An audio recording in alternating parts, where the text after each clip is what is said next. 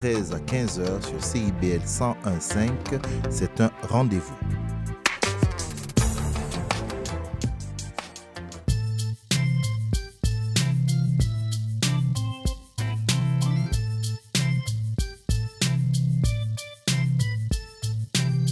CIBL 101.5 Montréal. CIBL, au cœur de la culture. C'est intermittent jusqu'à Wellington. Vers la rive sud, congestion depuis Turcot, euh, parce qu'on a eu un accident tout à l'heure sur la 132. Bon, ben c'est clair, tu vas être en retard. Ouais, cool.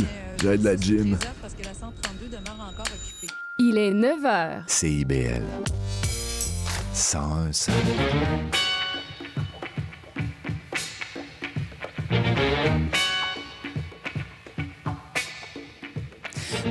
toutes et à tous, vous écoutez les Aurores Montréal sur CIBL. Ici Charline Caro, votre animatrice, ravie de vous retrouver pour ce nouveau mois d'octobre. Et pour le programme d'aujourd'hui, on va parler d'intégration à la vie active des personnes handicapées physiques. On va recevoir la réalisatrice Ginger le pêcheur et pour finir, le chef cuisinier Jérémy Falissard. Alors que vous soyez au travail, sur la route ou bien tranquillement en train de vous réveiller, de vous maquiller, de vous préparer, bienvenue sur les ondes de CIBL. Mais pour commencer, un petit point sur les activités culturelles à venir à Montréal, euh, puisque du 5 octobre au 7 octobre prochain à Montréal, c'est la huitième édition d'Afrikiri, euh, le festival d'humour africain. L'événement euh, montréalais vise à mettre en avant les jeunes talents locaux et internationaux d'origine africaine. La programmation s'étalera sur trois journées avec deux soirées spectacles et des ateliers de formation. Alors rendez-vous sur le site afrikiri.com si vous souhaitez en savoir plus. Et ensuite, avis aux amateurs de danse, le festival Goutte Zone se tient en ce moment à Montréal. C'est un festival de crump, un style de danse né, euh, un style de danse pardon, né dans les années 2000 à Los Angeles et initialement axé sur euh, le freestyle et les battles. Euh, et puis parmi une riche programmation, il y aura notamment euh, les performances des artistes Seven Star et Taminator, deux figures emblématiques du crump. La première pièce, qui est intitulée Retraced, incorpore des mouvements au sol, retrace le parcours de l'artiste Seven Star. Et puis la deuxième œuvre, Thin, est une pièce autobiographique et intègre notamment un violoncelle, chose assez inédite dans ce style de danse. Les deux représentations se tiendront le 3 et 4 octobre à 19h30 dans la salle de Montréal Art Interculturel rue Jeanne-Mance. On continue sur CIBL puisqu'on reçoit la réalisatrice Ginger le pêcheur, mais avant ça on écoute Là-bas de Alex Doré.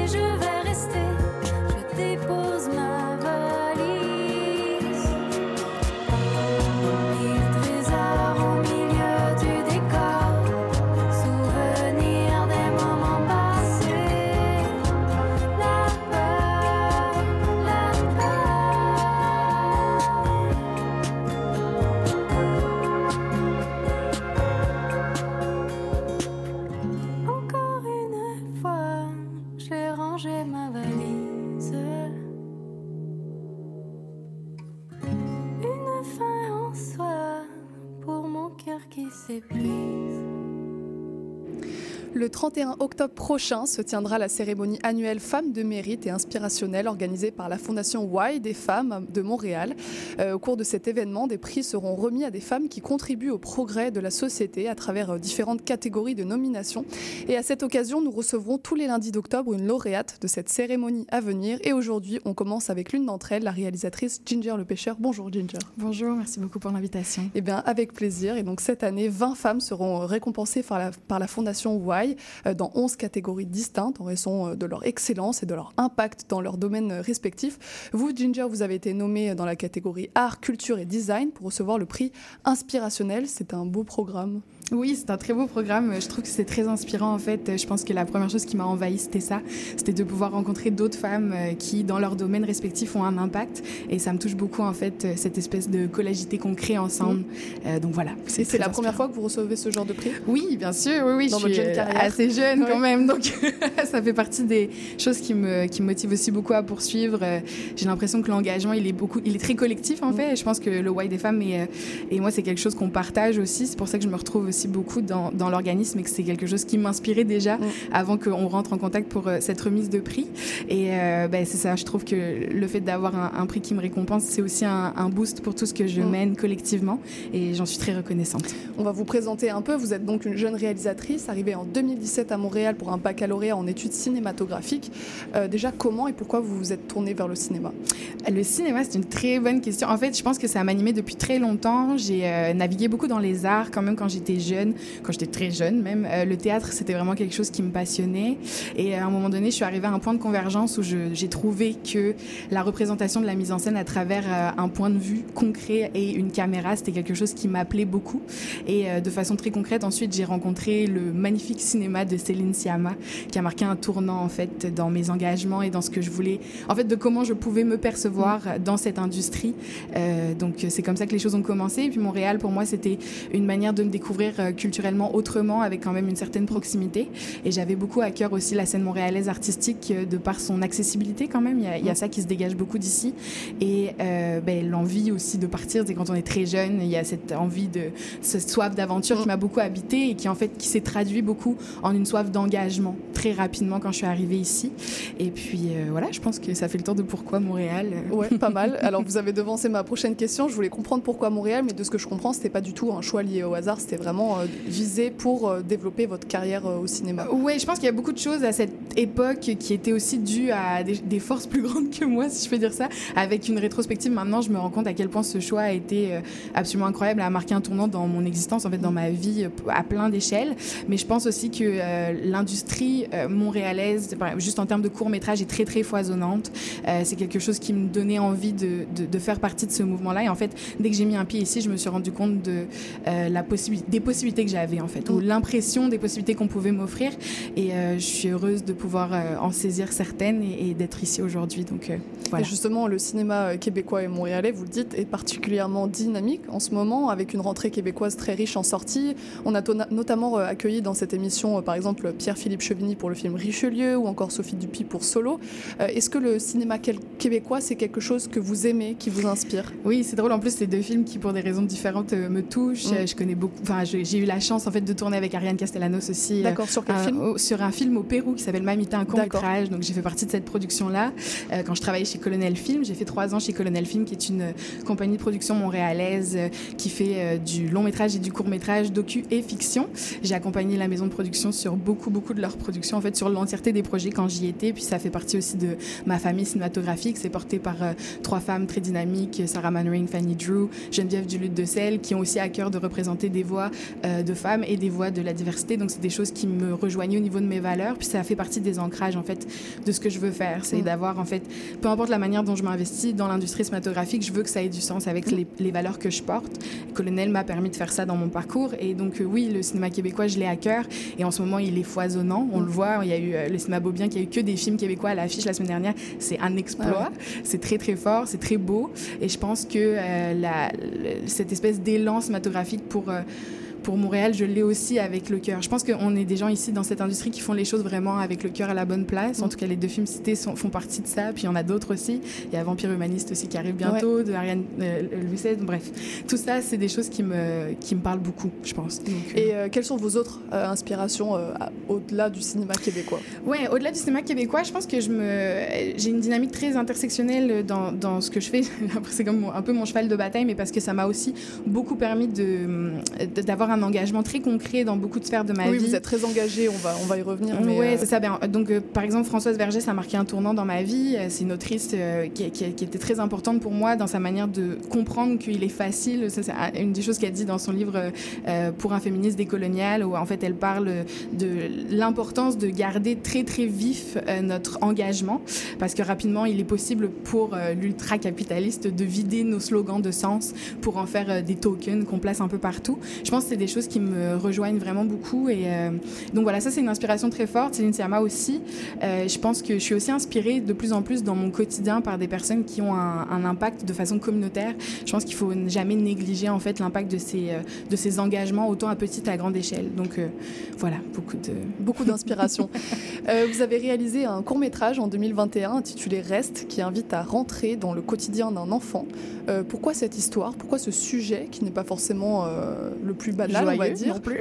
Joyeux, c'est vrai aussi, euh, pour, pour votre première réalisation. Oui, c'est. euh, j'ai- premièrement, j'ai beaucoup de. Je suis très euh, reconnaissante de ce film-là parce qu'il s'est fait vraiment dans des délais très très courts. J'ai fait ça à no budget, avec des gens d'une générosité absolue. Et toute ma vie, je pense que je vais avoir à cœur cette expérience-là qui m'a permis aussi, entre autres récemment, d'obtenir, euh, en tout cas, d'aller de l'avant avec mon nouveau projet que je que je fais en ce moment, que je développe en ce moment.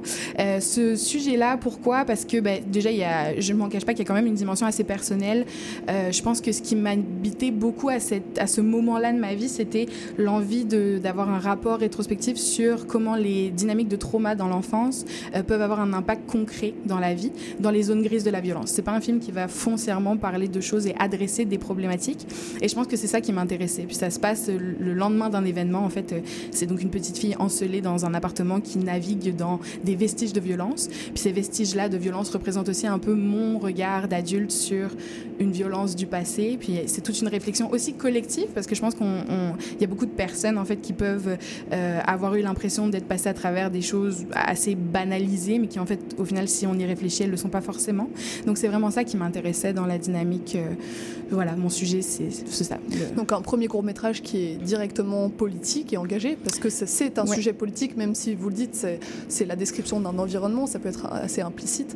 Euh, je voulais savoir, ça vous a apporté quoi de réaliser ce premier court métrage C'était une sorte de consécration, c'était enfin, vous avez pu mettre euh, en pratique tout ce que vous aviez en tête, tout ce que vous avez appris euh, ces dernières années? Oui, c'est ça. Effectivement, ça a été vraiment ça. Puis j'ai été entourée aussi de personnes qui ont, euh, qui avaient énormément d'énergie à donner. Puis ça, ça aussi très vivifiant. hein. On fait jamais du cinéma seul. Je Mhm. pense que déjà à partir du moment où une idée naît, on n'est pas seul parce qu'elle, elle, elle part d'un vécu et le vécu il est souvent collectif. Donc euh, je pense que ça c'est vraiment euh, quelque chose d'important. Oui, ça a été une, une étape quand même. Je dois, le, je dois le nommer. Ça reste un.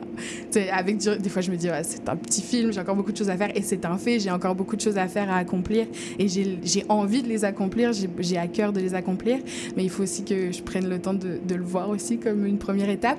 Euh, je, pense que ce qui est important avec ce film-là, c'est euh, ce- oui, l'engagement politique, mais qui peut aussi se, se représenter dans différents contextes. Parce que là, mon prochain est vraiment sur un sujet quand même assez distinct de ça. Mais ce qui est important pour moi, c'est qu'on puisse avoir une expression sur les sujets qu'on mène, avec tout le temps un engagement, peu importe euh, l'angle qu'on décide de, prendre. Je pense que c'est important, ça me tient à cœur. Vous parlez diversité. de votre euh, prochain projet Oui. C'est un court métrage, un long métrage, si on peut court métrage, c'est un Ok. court métrage documentaire. D'accord. Euh, ouais, c'est un court métrage documentaire et euh, il, il traite en fait de. euh, oh là là, je n'ai jamais parlé encore, mais bah, en, tout cas, bref, je, je peux, je peux me lancer, ça me fait plaisir. Ben, j'en ai pas. J'ai, j'ai obtenu mon financement à la SODEC. Calque en, en développement, donc c'est quand même assez sur la map déjà, donc ça me fait plaisir d'en parler. En fait, je suis des femmes qui font de la livraison pour Uber Eats la nuit à Montréal. Et euh, je parle d'hypercapitalisation de l'immigration montréalaise pour différents points de vue, c'est- de- avec différents points de vue. Puis pour différentes raisons, ça me touche euh, autant politiquement que socialement. Donc ce sera un Donc, euh, documentaire. Ouais, un court métrage documentaire. C'est un sujet dont j'ai jamais entendu parler, des femmes Mhm. livreuses de Mhm. Brit. C'est vrai qu'on n'en parle pas, on n'en voit pas beaucoup, mais Mhm. j'imagine que ça existe. C'est un oui. sujet très important. Oui, oui, oui, c'est un sujet très important. En fait, euh, les choses ont commencé parce que j'avais des personnes qui faisaient ça dans mon entourage, issues de l'immigration. ça amène certaines questions sur la précarité du travail et pourquoi on permet à une main-d'œuvre d'être présente ici à Montréal et dans quel contexte. Euh, donc, ça, c'était un point qui me parlait beaucoup. Puis, dans mes recherches, j'ai beaucoup lu sur le travail invisibilisé des femmes, qui est un mouvement en fait, féministe qui s'est beaucoup euh, déployé dans les années 60-70, mais qui a été réinvesti par les mouvements intersectionnels récemment pour repenser cette notion de travail invisibilisé à travers des dynamiques sociales euh, disparates, comme celle de l'immigration. Euh, moi, j'ai eu ma résidence permanente seulement l'an dernier, ce qui m'a permis de déposer mes projets pour avoir du financement, parce qu'avant, ça m'était pas disponible. Euh, fait que, avec bien évidemment une conscience de mon privilège en tant que femme blanche francophone, ne- mais quand même queer, donc j'ai quand même une, une notion de, pour moi, qui est importante de déconstruction de l'invisibilisation de certaines réalités. Fait que c'est toutes ces raisons-là, mon entourage, euh, mon engagement, le- les femmes qui font de la livraison pour Uber Eats la nuit, c'est comme devenu le croisement de ce que je voulais porter dans ma prochaine œuvre. Que c'est pour ça que je suis allée de l'avant avec ce sujet. Et ben, on a hâte de découvrir ce projet. Euh, j'imagine qu'il faudra encore un peu patienter. Oui, tout petit peu. c'est pas beaucoup même. si vous deviez définir le métier de réalisatrice à votre façon, ce serait cool. Hmm, c'est une bonne question. Euh, je pense que c'était avant tout, euh, je, je sais, pas- je- je sais pas, je pense que j'ai le, mot métier est rarement dans ma tête. Je pense que c'était avant tout Oui. une passion. J'ai l'impression qu'on vit à travers l'engouement du présent. Je pense qu'il y a beaucoup de ça. Je pense que c'est vraiment une espèce de contemplation et une réflexion constante sur ce qui nous traverse et ce qui traverse les individus pour créer quelque chose de collectif et de profondément touchant. C'est une belle définition. Merci beaucoup.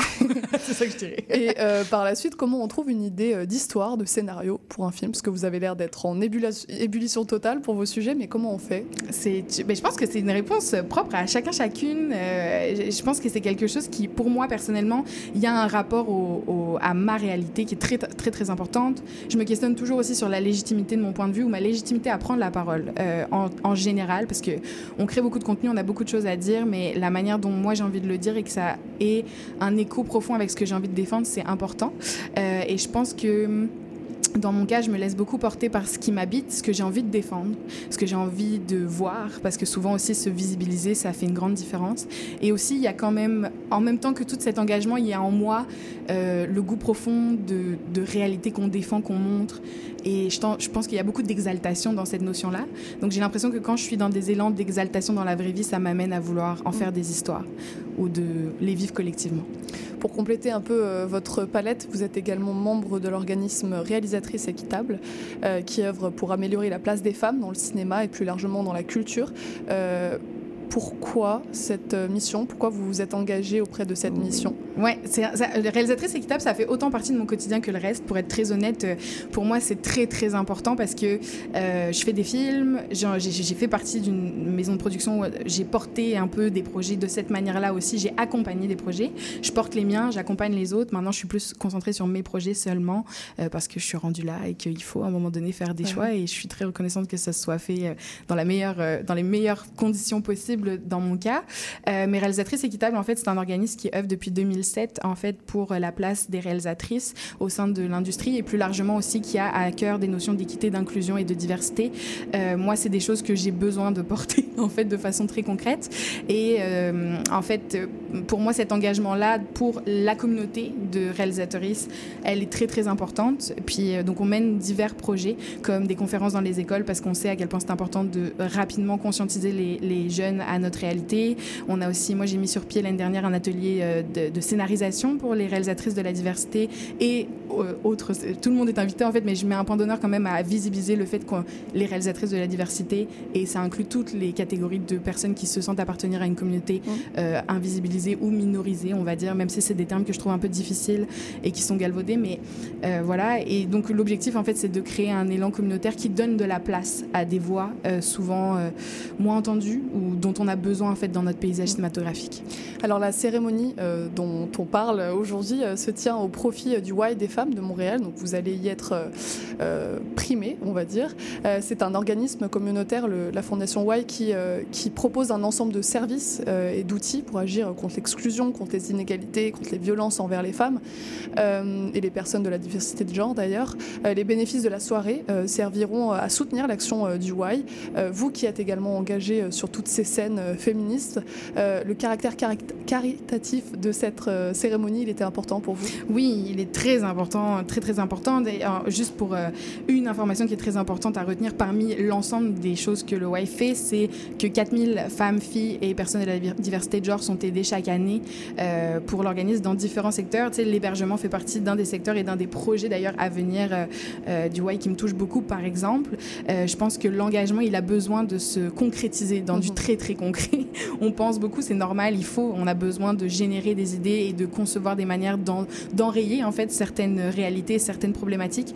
Moi, ce qui me rejoint beaucoup et je pense que c'est la valeur qu'on a le plus conjointe, c'est de, de, créer des espaces dans lesquels on donne vie à nos mhm. idéaux, euh, parce qu'au final, c'est ça l'impact réel qu'on a sur les gens, c'est que ça se concrétise. Fait que je pense que c'est ça qui, est important pour moi.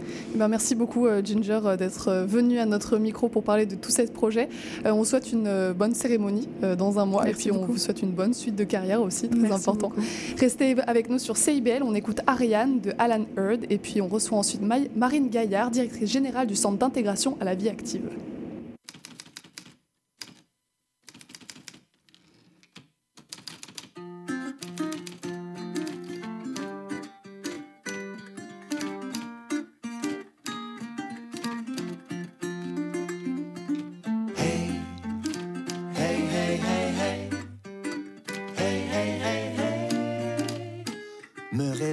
Le corps. Je regarde dehors, me sens frais, flat. J'inspire fort et je me murmure à moi-même, je m'aime-tu encore? Là, j'aperçois une fleur de beau lendemain. Je m'empoigne le cœur à deux mains. Je pensais que mon avenir allait venir plus tard. Mais là, je me suis dit, hey, hey, hey, hey, hey. Hey, hey, hey, hey. Ariane je me suis dit hey, hey, hey, hey, hey, hey, hey, hey, hey. Soudainement, pimpant, l'humeur allait dire côté jardin, la belle et belle fois mille, et à l'ombre de ses pétales, y a de l'air de faire beau. Comme un pan, la tête haute, un frisson n'attend pas l'autre. Mon cœur commence à battre le fer chaud. J'ai envie de lui dire hey, hey, hey, hey, hey, hey, hey, hey, hey, hey, Ariane, envie de lui dire hey, hey, hey, hey, hey, hey, hey, hey, hey, hey. T'as des jambes d'un mille et puis t'en as deux et puis des seins, tu perds de beaux grands yeux et puis un smile qui donne envie de frencher.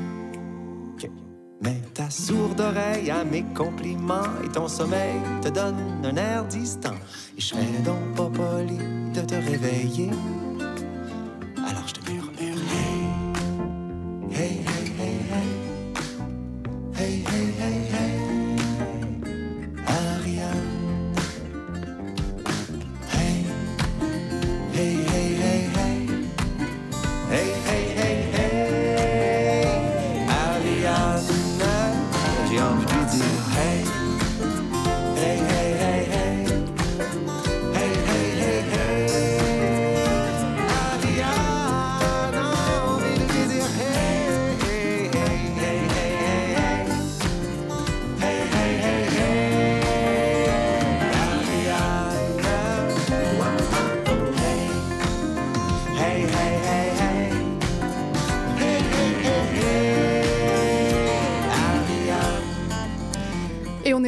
Retour sur CIBL avec la présentation d'un OBNL montréalais, comme il est de coutume dans les Aurores Montréal.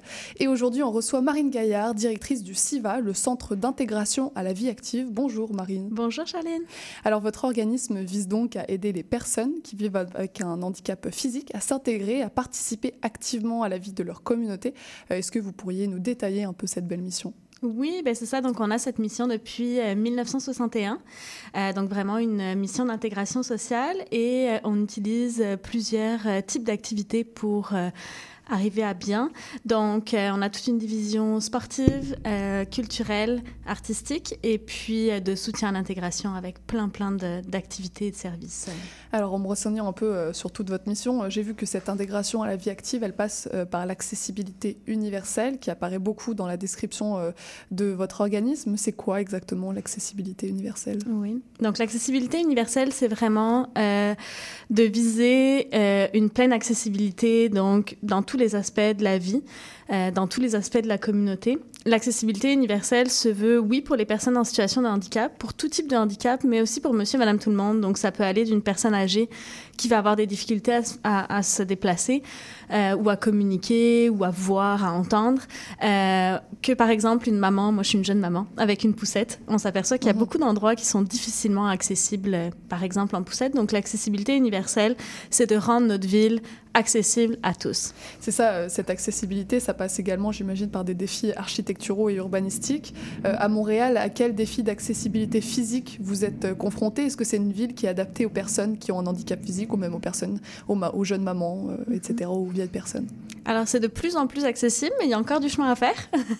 Euh, Il y a beaucoup de petites marches à Montréal. On aime beaucoup les, les escaliers. D'accord. Euh, donc, euh, il y a beaucoup de commerces qui sont pas encore Ouais. accessibles.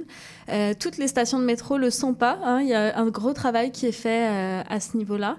Mais euh, il y a encore des enjeux d'accessibilité. Puis, on a beaucoup d'enjeux d'accessibilité qui sont dus euh, à l'hiver et principalement à la neige. Donc, ça, c'est vraiment de travailler sur la sensibilisation au déneigement euh, des différents lieux. C'est ça, ces marches, euh, ces rampes, ces ascenseurs, ça, euh, ça apparaît comme des petits détails pour les personnes valides, mais en fait, ça change la vie des personnes à mobilité réduite. Exact. Puis on, on se plaît souvent à dire que 95% d'accessibilité, c'est comme zéro. Tout peut Ouais. être accessible, mais s'il y a une marche, c'est Mm. comme si rien n'était accessible. Alors, vous visez également euh, à briser l'isolement social. C'est une problématique qui est importante chez les personnes qui ont un handicap euh, physique. Mhm. Oui, exactement. Euh, toute une partie de, de notre clientèle vit beaucoup d'isolement. Surtout chez les personnes plus âgées, nous, on a vraiment une clientèle très large. On commence autour de 8 ans, puis jusqu'à Mm. euh, 88. là. Euh, donc, on n'a pas vraiment de limite d'âge. Puis, on voit chez les plus âgés quand même beaucoup d'isolement. Donc, on a beaucoup d'activités sociales aussi euh, pour, euh, pour contrer euh, cette problématique. Et justement, quels sont les services, les outils plus concrètement que vous Mhm. mettez en place pour répondre à cette problématique? Euh, on a vraiment des activités de groupe euh, très classiques, comme par exemple une fête de Noël qui est très, très populaire. Donc, Mhm. pour les personnes qui sont isolées, qui n'ont pas de famille, Mhm. c'est un événement qui peut être très important pour eux. Euh, on a ce genre d'activités-là régulièrement dans l'année. Puis, toutes nos, toutes nos activités, qu'elles soient sportives ou culturelles, ont vraiment une vocation sociale et d'apprentissage aussi un peu par les pairs. Donc, toi, demain, tu as un accident, tu Mhm. deviens en situation de handicap. Ben, il y a vraiment un plus d'intégrer une activité, par exemple, sportive. Au-delà du sport, tu vas rencontrer d'autres personnes qui ont la même réalité que toi. Puis tu vas voir que, ah, cette personne-là, elle conduit, elle a une vie, elle travaille, elle a des enfants. Comment elle fait pour se transférer dans son fauteuil? Comment elle fait pour faire, pour conduire? C'est quoi les adaptations? Donc, euh, tout ça t'amène vraiment à, à, à sortir de ton isolement puis euh, être plus inclus dans la société. Vous organisez aussi des activités euh, sportives et physiques, je crois, avec euh, par exemple du basketball en fauteuil, du power chair soccer, du yoga adapté. Euh, quels sont les bénéfices du sport pour euh, ces personnes-là? Parce que j'imagine qu'il y en a beaucoup. Oui, ben, il y a tout l'aspect psychosocial qu'on vient de, de parler. Puis il y a l'aspect physique, comme monsieur, madame, tout le monde. Euh, rester en forme, c'est important, on le sait, pour euh, la santé, prévenir les différentes euh, maladies. Euh, puis.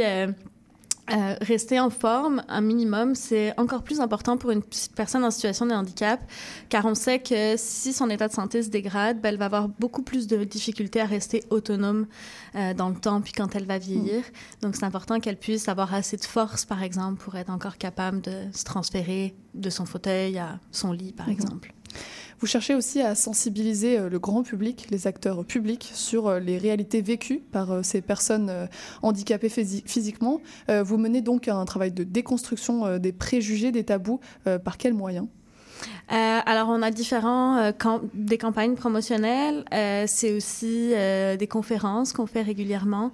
Ça peut être des dépôts de mémoire aussi sur certains sujets qui nous touchent, notamment au niveau de, la ville, de Montréal, des choses comme ça.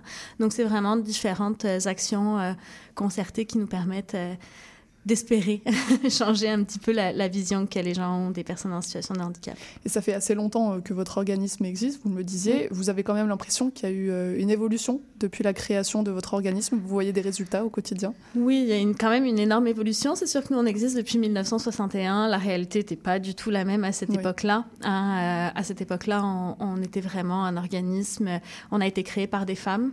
Euh, donc, euh, un groupe de femmes qui étaient euh, des femmes aisées de monsieur quand même assez riche. Et à l'époque, ces madames-là faisaient la charité aux pauvres personnes en situation de handicap qui avaient beaucoup moins d'autonomie, qui étaient beaucoup moins inclus et visibles dans la société. Donc, il y a quand même eu un, un gros travail à faire. Mais malgré tout, on a encore un bon bout de chemin pour pour euh, avoir une inclusion complète. Très bien. On fait une petite pause de publicité, puis on revient pour la suite de cette entrevue. Faut qu'on parle. J'ai l'impression que je t'intéresse plus. Quand on est ensemble, tu regardes ailleurs. Tout semble plus intéressant que moi. Je le sais que je suis plate, là. Je, le sais que tu veux garder tes vieilles habitudes. Mais j'aimerais ça sentir que tu me regardes, que tu es concentré sur moi. J'aimerais sentir que j'ai toute ton attention. Sinon, tu pourras avoir un accident. La route a besoin que vous soyez concentré. Au volant, portez toute votre attention sur la route. Un message de la Société de l'assurance automobile du Québec.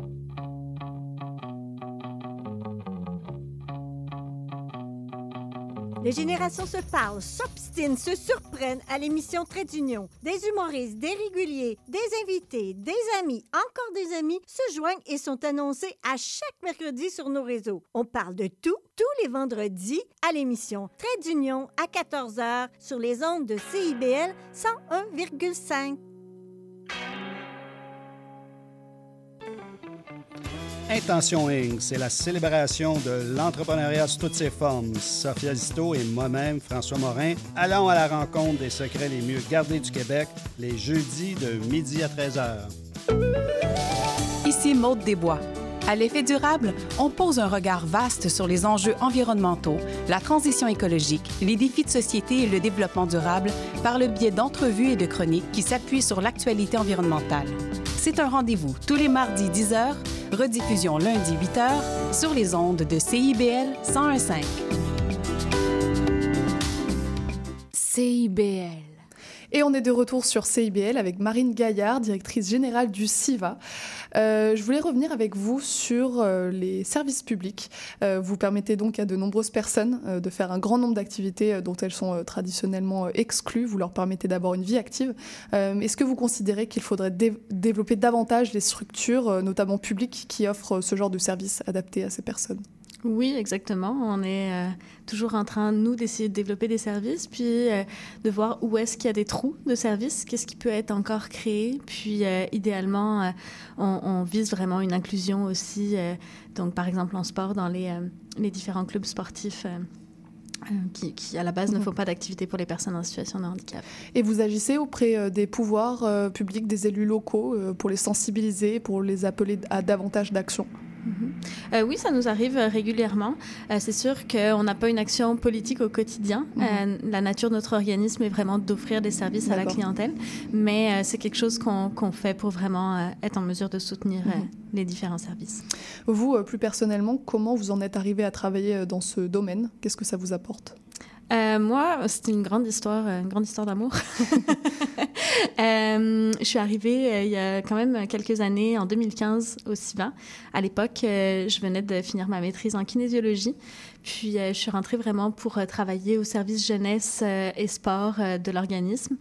Et, et c'est ça, j'ai monté plein de projets. C'est devenu un petit peu mon, mon, mon petit bébé. Et, et depuis... Ben, je, suis, je suis toujours là et, euh, et j'ai toujours autant la passion de travailler pour cet organisme-là. Et il y a un côté euh, très humain, j'imagine, même si vous êtes directrice et que vous gérez un, un grand nombre de choses. Euh, ce côté relationnel, ça vous apporte quoi? Ben, ça, apporte beaucoup de satisfaction personnelle. Euh, c'est beaucoup dans mes, valeurs personnelles aussi, puis dans mes croyances, euh, l'inclusion et l'intégration.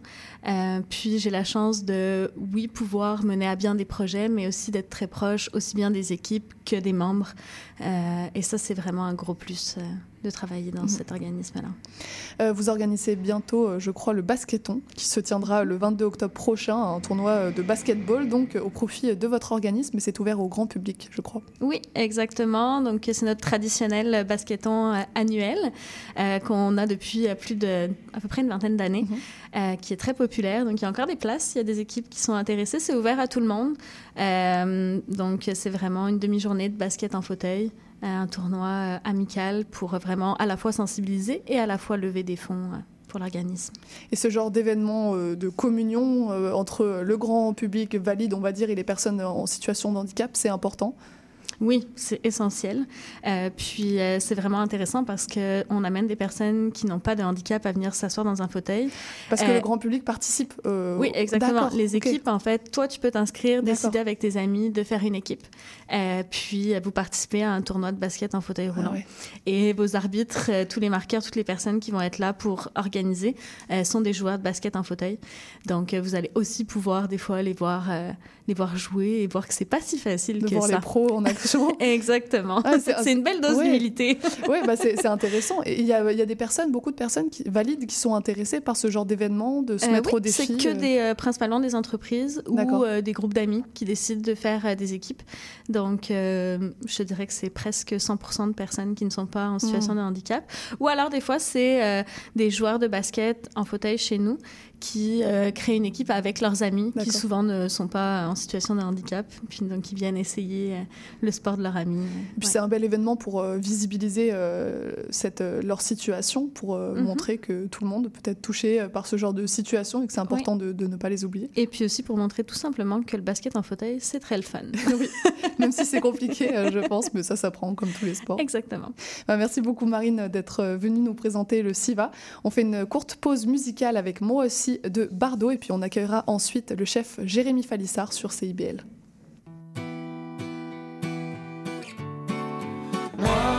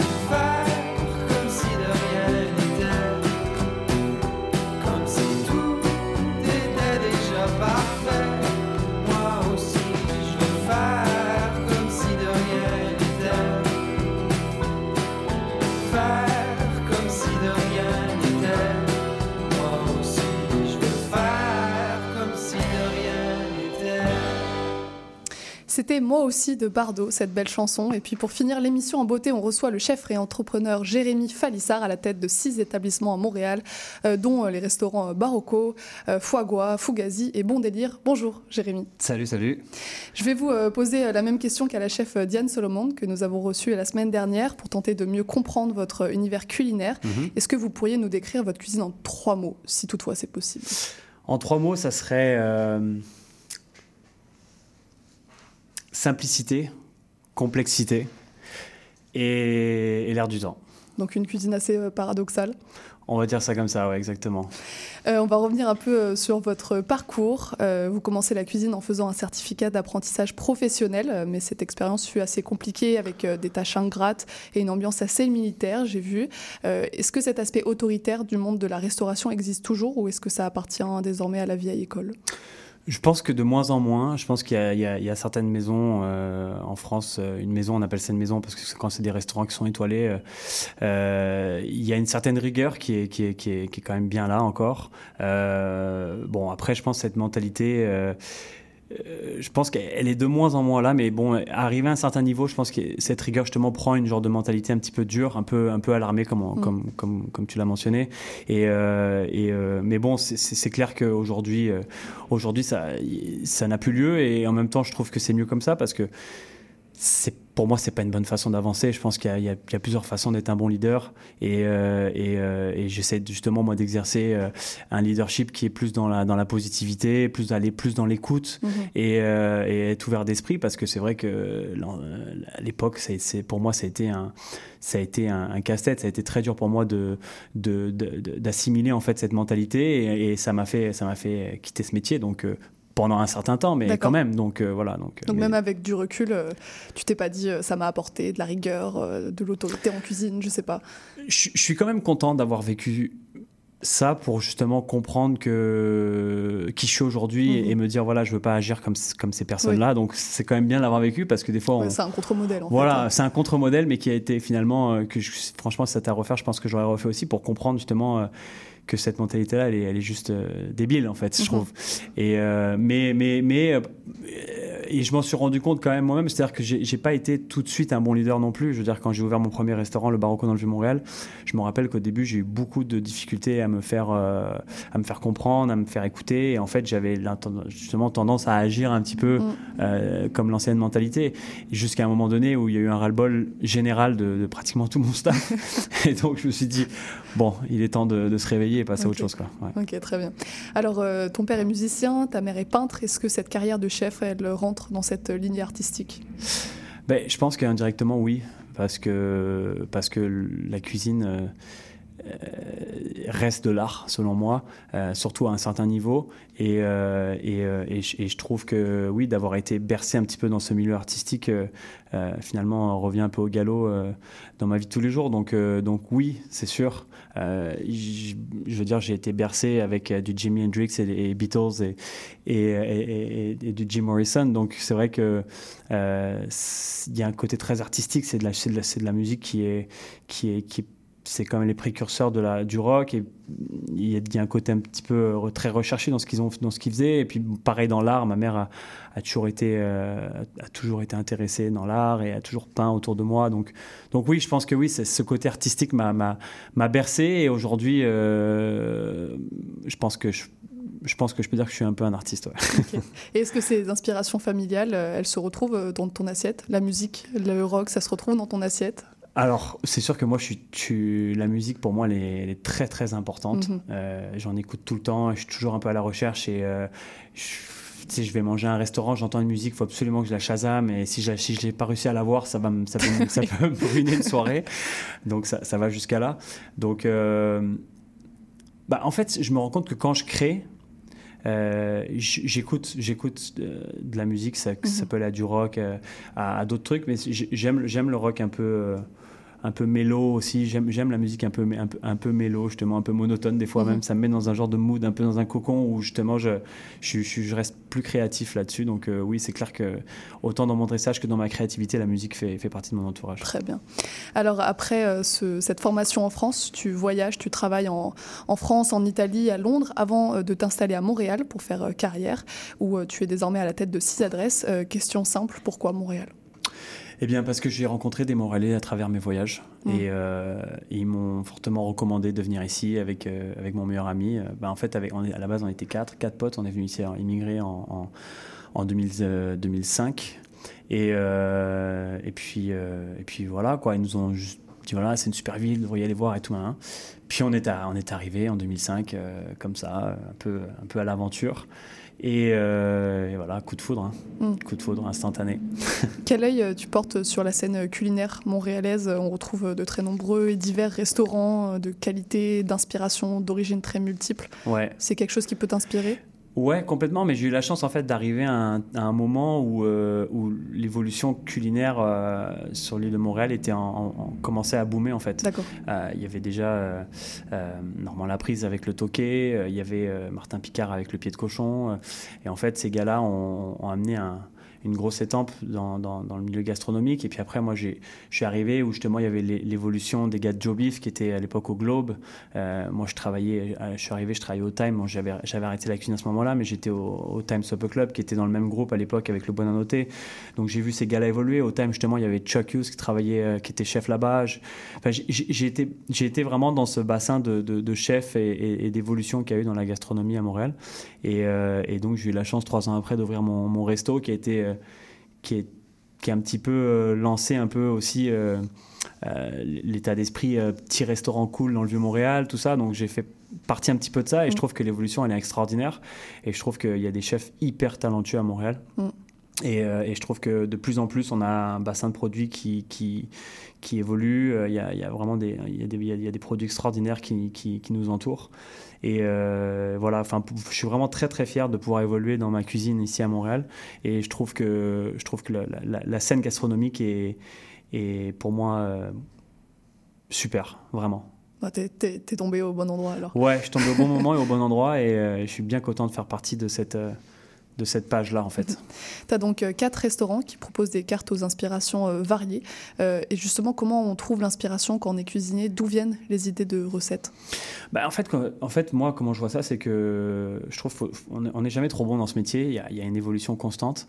Et, et je pense qu'il faut déjà trouver, il faut pas trop s'éparpiller. Je pense qu'il faut, faut trouver un peu sa ligne directrice. Et une fois qu'on est sûr de ça, après, il faut, faut prendre des risques. Je Mhm. pense que comme dans tout métier, si on veut évoluer, il faut savoir prendre des risques. Et moi, en fait, ce que je fais, c'est que euh, à chaque année, bon là, j'ai un peu moins en ce moment, mais, mais euh, si on se fie aux cinq dernières années, je pars faire des stages à travers le monde dans des endroits euh, ciblés pour moi, des, des- des restaurants qui, qui- qui valent la peine selon ma propre identité. Et, et je pars faire des stages justement à travers, à travers l'Europe, même en Amérique du Mm. Sud, en Amérique du Nord, ça peut être un petit peu de partout, mais pour continuer à apprendre, pour, euh, pour, pour continuer à, à comprendre cette philosophie, pour, euh, pour avoir des échanges aussi avec lesquels on n'est pas tous les jours, euh, on peut pas tous les jours en avoir, parce que c'est vrai que quand on rencontre des chefs d'un certain niveau, bah, il y, une- il y a une grosse philosophie derrière, donc c'est des échanges qui sont très intéressants. Et, euh, et je reviens euh, voilà, avec énormément de motivation, avec des nouvelles idées. Ça me permet de, de, de, voilà, de garder, euh, d'avoir des bonnes idées au niveau des créations des cartes et être toujours un peu à la page. Quoi. Mm. Ouais, c'est ça, tu as des origines françaises, espagnoles, tu as beaucoup voyagé, tu habites au Québec, donc c'est beaucoup de richesse culturelle. Pour revenir à ton premier restaurant, donc c'est Barocco, que tu ouvres à l'âge de 26 ans avec des amis, des partenaires. Mhm. Euh, L'établissement se trouve au Vieux Montréal, un quartier qui, euh, j'ai l'impression, a l'air d'inspirer beaucoup les restaurateurs euh, entrepreneurs. Ouais. Pourquoi avoir choisi ce quartier pour implanter ce premier restaurant Ouais. Ben, bon, déjà, c'est, le patrimoine historique du, Mon- du- de, de Montréal, donc c'est vrai qu'il y a, y a un gros cachet. euh, je trouve qu'il y a un côté euh, très européen aussi, donc euh, ça, me rapproche, ça me rapprochait, moi et mes associés, pas mal. Et a- ça a été un hasard, en fait, aussi. je, pour être franc, on a, ce local s'est présenté à nous. euh, Il y a eu pas mal de, de péripéties, mais on- finalement, euh, on a réussi à l'avoir. Et, euh, et, et voilà. Et après, c'est sûr que Montréal, il y a 15 ans, parce que là, on va fêter notre 15e anniversaire. Mhm. Mais, mais il y a 15 ans en arrière, c'était pas ce que c'est aujourd'hui. Voilà, il y avait nous, il y avait Garde-Manger, qui est justement le restaurant de, de Chuck. Et, et, puis voilà, donc il y n'y avait rien en fait. Mhm. Donc moi, je me rappelle, il y a 15 ans derrière, je me prenais dans le Vieux-Montréal, je crois que c'était mort. là. Ouais. Il y aurait eu un zombie, j'aurais été même pas été même pas surpris d'en voir un en plein milieu du Vieux. Quoi. Donc euh, aujourd'hui, euh, c'est plus que c'est, et tant mieux, parce que voilà, c'est moins, il y a, il y a de la vie, il y a, il y a beaucoup de restos, beaucoup de, de- de clubs aussi, et, Mhm. et de magasins, donc ça, ça, ça vit énormément. Donc euh, finalement, ça a été un, un bon choix. Ouais, c'est un quartier qui s'est vraiment développé par euh, les restaurants, par les commerces qui s'y sont Ouais. implantés. C'est vraiment intéressant. tu es donc chef, mais tu es aussi euh, restaurateur, entrepreneur, Mhm. puisque tu as de nombreux établissements sous ta responsabilité. Mhm. Euh, en quoi consistent exactement euh, tes journées? Est-ce que tu cuisines et tu manages en même temps? Ouais.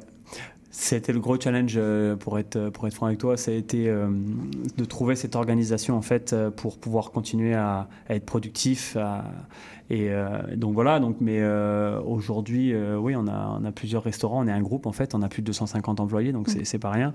Et, euh, et en fait, euh, comment je m'organise, c'est que mm, j'ai eu beaucoup de frustration au début parce que mm, le- la cuisine, c'est- mon métier, c'est c'est ce que j'aime, c'est ce qui me drive, c'est ma passion. Donc, euh, je me suis rendu compte vite que, je- que en fait, être en cuisine, c'était une perte de temps.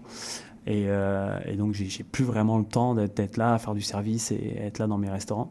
Mais en contrepartie, voilà, je suis, euh, je suis, j'essaie d'être un peu le, le chef d'orchestre de tout ça. Être, euh, on parlait, comme on en parlait tout à l'heure, d'être un bon leader, d'être là à l'écoute, d'être, d'être là. Bon, je continue à faire des créations, à faire des tests, des choses comme ça, mais Aujourd'hui, je trouve que je, me retrouve que mon métier est plus, beaucoup plus dans le leadership et, euh, dans l'organisation et, euh, et dans l'anticipation en fait que, finalement euh, être devant un fourneau quoi. Mm.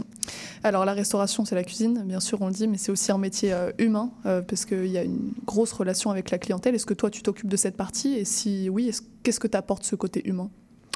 Ouais, bah c'est sûr que dans, le, côté, euh, le côté humain et, et échange est très très important. Et en fait, euh, justement, à travers tous ces stages et l'expérience que j'ai acquis, euh, que ce soit dans la restauration, en cuisine ou dans l'hospitalité ou dans le leadership, j'aime partager mon avis et avoir des échanges. les, plus les, plus, constructifs possibles pour, pour pouvoir avancer et pour pouvoir donner les bons outils en main à mes, à mes, à mes, à mes chefs ou à, mes employés. Donc, donc en fait, genre, je trouve que, je trouve que ces, ces échanges-là, finalement, sont, sont bons, sont intéressants, euh, puis sont, sont challengeants quand même, Mhm. très, très challengeants, parce que ça reste aussi, des fois j'ai l'impression d'être un peu un psychologue aussi à certains, à certains moments. Donc, euh, mais euh, mais c'est sûr que je, je manque pas de... Je manque pas d'action en fait dans mes, dans mes journées. et des- voilà. Bon, C'est un métier qui a l'air très complet. Euh, comme Ouais. euh, lors de l'entrevue de la semaine dernière avec euh, la chef Diane Solomon, on revient un peu sur l'actualité avec notamment la pénurie de main-d'œuvre qui Mhm. sévit au Québec depuis la pandémie, Mhm. avec plus de 200 000 postes vacants. Euh, Est-ce que toi, ça t'impacte euh, en tant que restaurateur, cette pénurie de main-d'œuvre? Ouais, beaucoup. Mm. Ça m'impacte dans, mes, dans mes business, mais surtout psychologiquement, c'est mentalement, c'est c'est très difficile. Parce que, en fait, on se rend compte que ça tient à rien, en fait. Ça tient à rien parce que tu, ça m'est arrivé plusieurs fois de, de bâtir des équipes. Et, euh, et finalement, il y a tellement de demandes de, de partout que quand tu engages quelqu'un, bah, il va toujours garder un petit peu Mm. dans son sac l'option de trouver un autre endroit où il va être mieux payé ou avoir des meilleures conditions. Et, et donc, en fait, on n'est jamais à l'abri de rien. Donc, en fait, euh, c'est, on essaye de, de s'investir quand on a de nouveaux employés. Il y a des formations, euh, il y a la- toute la philosophie du restaurant, il y a, il y a- il y a- il y a des échanges, il y a des, il y a des promesses aussi. Parce, Mm. que, parce que forcément, moi, dans mes restaurants, j'aime bien, j'aime bien avoir une évolution, j'aime bien voir un petit peu le futur, j'aime bien penser un peu long terme aussi. Et, euh, et donc, on- comme, comme je l'ai mentionné tout à l'heure, on n'est on est jamais trop bon. C'est pas juste moi personnellement, c'est même dans, dans le restaurant au complet. Donc, des fois, on a des, on a des, des cibles un peu à atteindre. Et donc, il y a- il y, a tout ça qui, qui prend beaucoup d'énergie. Et finalement, on se rend compte que. Bah, il- voilà, on, s'engage avec quelqu'un, puis un mois plus tard, il va dire Ah, bah, finalement, je vais aller travailler, machin. Donc, euh, c'est difficile. C'est difficile. Et bon, aujourd'hui, le fait d'être un groupe, euh, je- on va dire que j'ai un petit peu plus de, de recours euh, parce qu'on a des, des- personnes qui travaillent avec nous en ressources humaines. Mm. J'ai quand même quatre personnes à temps plein en- qui travaillent euh, avec nous en ressources humaines pour Mm. nous aider à passer à travers ça. Donc, euh, donc c'est beaucoup de bah, forcément des annonces, ensuite de ça les suivis sur les annonces, ensuite de ça les suivis par rapport aux gens qu'on a engagés, les entrevues, les... enfin il y a beaucoup beaucoup de travail derrière et beaucoup d'anticipation justement pour euh, essayer d'avoir le, le meilleur, les meilleurs employés et, au, et au- plus long terme possible quoi. Et même question pour l'inflation des produits alimentaires, comment tu gères cet équilibre fragile entre la qualité et le prix de vente Ouais, bah, ça malheureusement, euh, on n'a pas. euh, c'est, c'est- c'est- je veux dire, on est obligé de suivre la, la page de tout ça. Mm. On est obligé de, s'a- de s'ajuster et de, de faire le mieux qu'on peut. Euh, c'est sûr que. Enfin, on va dire que bon, pour les petits restaurants, c'est difficile parce que euh, ils ont un pouvoir d'achat qui est un petit peu moins fort, on va dire. Euh, nous aujourd'hui, voilà, le fait d'être être- être établi en tant que groupe, des fois, on a euh, certains avantages. Alors, je dis pas que oui, ça y est, c'est la fête et tout, pas, Mhm. du, pas du tout, et loin de là. Mais par contre, ça peut m'aider à, à maintenir certaines négociations, des fois, quand, quand, quand c'est possible. Mais encore là, c'est ça reste difficile, ça reste encore un, un challenge en plus. Mais c'est vrai que c'est vrai que c'est- tout monte. Tout monte et j'ai- l'impression que ça va, ça va continuer comme ça euh, pendant un petit bout. Et c'est- vrai que ouais, à- au niveau des prix, tout ça, c'est pas facile de, de séduire euh, toujours la, la clientèle. Mhm. Alors un autre sujet un peu plus euh, joyeux, euh, la gastronomie, elle tend euh, à se, démocra- se démocratiser de plus en plus avec euh, notamment le succès de nombreuses émissions euh, culinaires. Euh, toi, tu as participé à Top Chef en France, euh, mais au Québec, on peut retrouver euh, l'équivalent euh, avec par exemple l'émission euh, Les Chefs. Euh, de Mhm. quel œil tu vois cet engouement pour euh, l'univers euh, de la gastronomie? Ben, je trouve que c'est bien. Je trouve que c'est un super, euh, une super vitrine en fait pour, euh, pour un chef quand il, a besoin de montrer un petit peu euh, ce qu'il a sous, les, sous le pied euh, ou sous les mains ou sous le couteau. je sais pas comment on peut dire ça, mais, mais euh, je pense que c'est, une bonne façon de, ouais, de faire découvrir un peu au, monde euh, voilà, ce, que, ce qu'on sait faire et ce qu'on, qu'on, ce qu'on essaie d'apporter dans, dans, ce milieu-là. Et, et, et puis voilà, de toute façon, la cuisine, c'est, en, en soi, c'est une certaine discussion qu'on peut avoir avec la- enfin je veux dire on met on met on met en, en, en avant ce qu'on sait faire et en fait c'est une genre de, ouais une façon de montrer un peu notre, identité au monde et, donc voilà je trouve que ces émissions là sont, sont, sont bien pour ce genre de concours là en fait sont bien pour, pour ce genre de choses et, euh, et moi, c'était important en fait de revenir un peu sur, sur ma, terre natale pour justement montrer qui je suis devenu aujourd'hui et, et le, surtout le fait que je suis passé à travers des, des péripéties qui ont été très difficiles pour moi dans, dans ce métier-là. Aujourd'hui, je suis fier de ce que je suis devenu. Je suis passé à travers euh, plein de moments difficiles et, et des moments très très bons aussi. Et, euh, et donc voilà, c'était pour moi, c'était une bonne, une bonne façon d'arriver en France et leur dire voilà, je suis, voilà ce que je suis quoi. Euh, toi, ça t'a apporté euh, beaucoup de choses, euh, ce côté euh, télévisé, ce côté montrer qui tu es à la France et puis te faire découvrir auprès du grand public. Quelque Ouais, ouais, tout à fait, ouais, c'est clair, c'était quelque chose d'important et, en même temps, ça, voilà, je suis allé à Paris il y a pas longtemps et puis je, me- je- voilà, j'ai plein de gens qui viennent me voir, qui me disent félicitations pour ton parcours, tu avais une belle cuisine, enfin voilà, et après, bon, je, je cherche pas non plus à être, à être une star ou quoi que ce soit. D'ailleurs, c'est- l'émission eux qui m'ont approché pour que j'y participe. Après, voilà, fallait que je fasse quand même les tests à Paris et, et tout ça, mais mais en soi, euh, je suis pas je suis pas dans la dans la recherche de la gloire, mais j'étais pour moi, je me suis dit, bon, bah, ça peut être une bonne, une bonne façon de montrer euh, qui je suis. Et, et c'est vrai que voilà, j'ai séduit pas mal de, de gens avec ma cuisine. Et aujourd'hui, euh, ça m'a poussé, ça m'a donné un certain élan aussi pour ma carrière. Eh ben, merci euh, beaucoup, euh, Jérémy, d'être passé à CIBL. Pour rappel, on peut notamment retrouver ta cuisine au restaurant Barocco euh, au Vieux-Port. Merci beaucoup et Au puis à plaisir. bientôt. Merci. Restez avec nous pour la clôture de l'émission.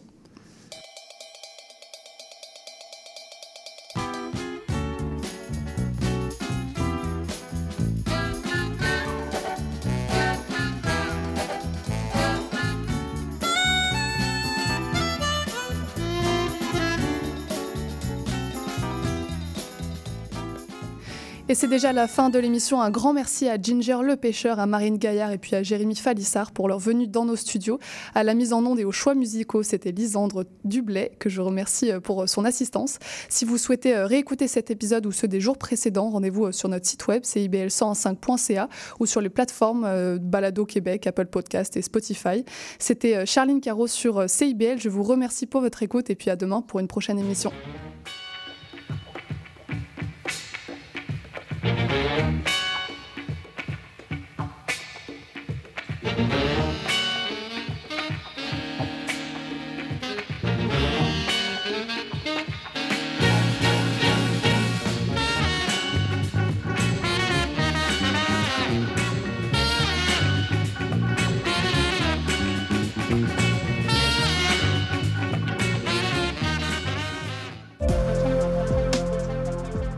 Salut, c'est Laurie Vachon. Dans Attache Tatoune, tu vas découvrir les artistes d'aujourd'hui et de demain. Une heure d'entrevue avec les artistes émergents pour parler de création, de leurs influences et bien sûr de leur univers. Viens écouter Attache Tatoon. Une heure de musique, une heure de découverte, c'est dans Attache Tatoon, jeudi de 13h à 14h sur CIBL 101.5.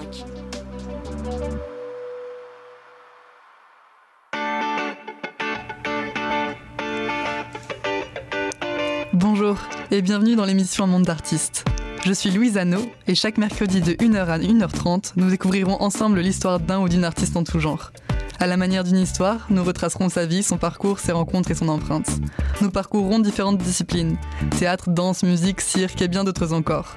Vous l'aurez compris, à chaque semaine son artiste et à chaque épisode son univers. Alors je vous donne rendez-vous tous les mercredis à 1h dans un monde d'artistes sur CIBL.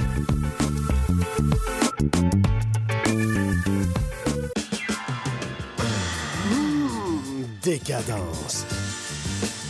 Trois heures de musique deep house, soulful house, techno, disco et garage.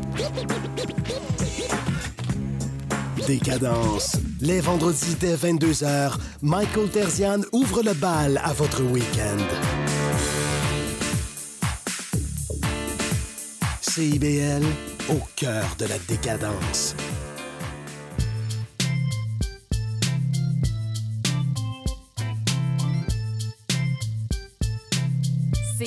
CIBL 101.5 Montréal. Vivre Montréal, Montréal. Alors, ici c'est IBL. On entre en onde bientôt, bientôt, dans 5 minutes.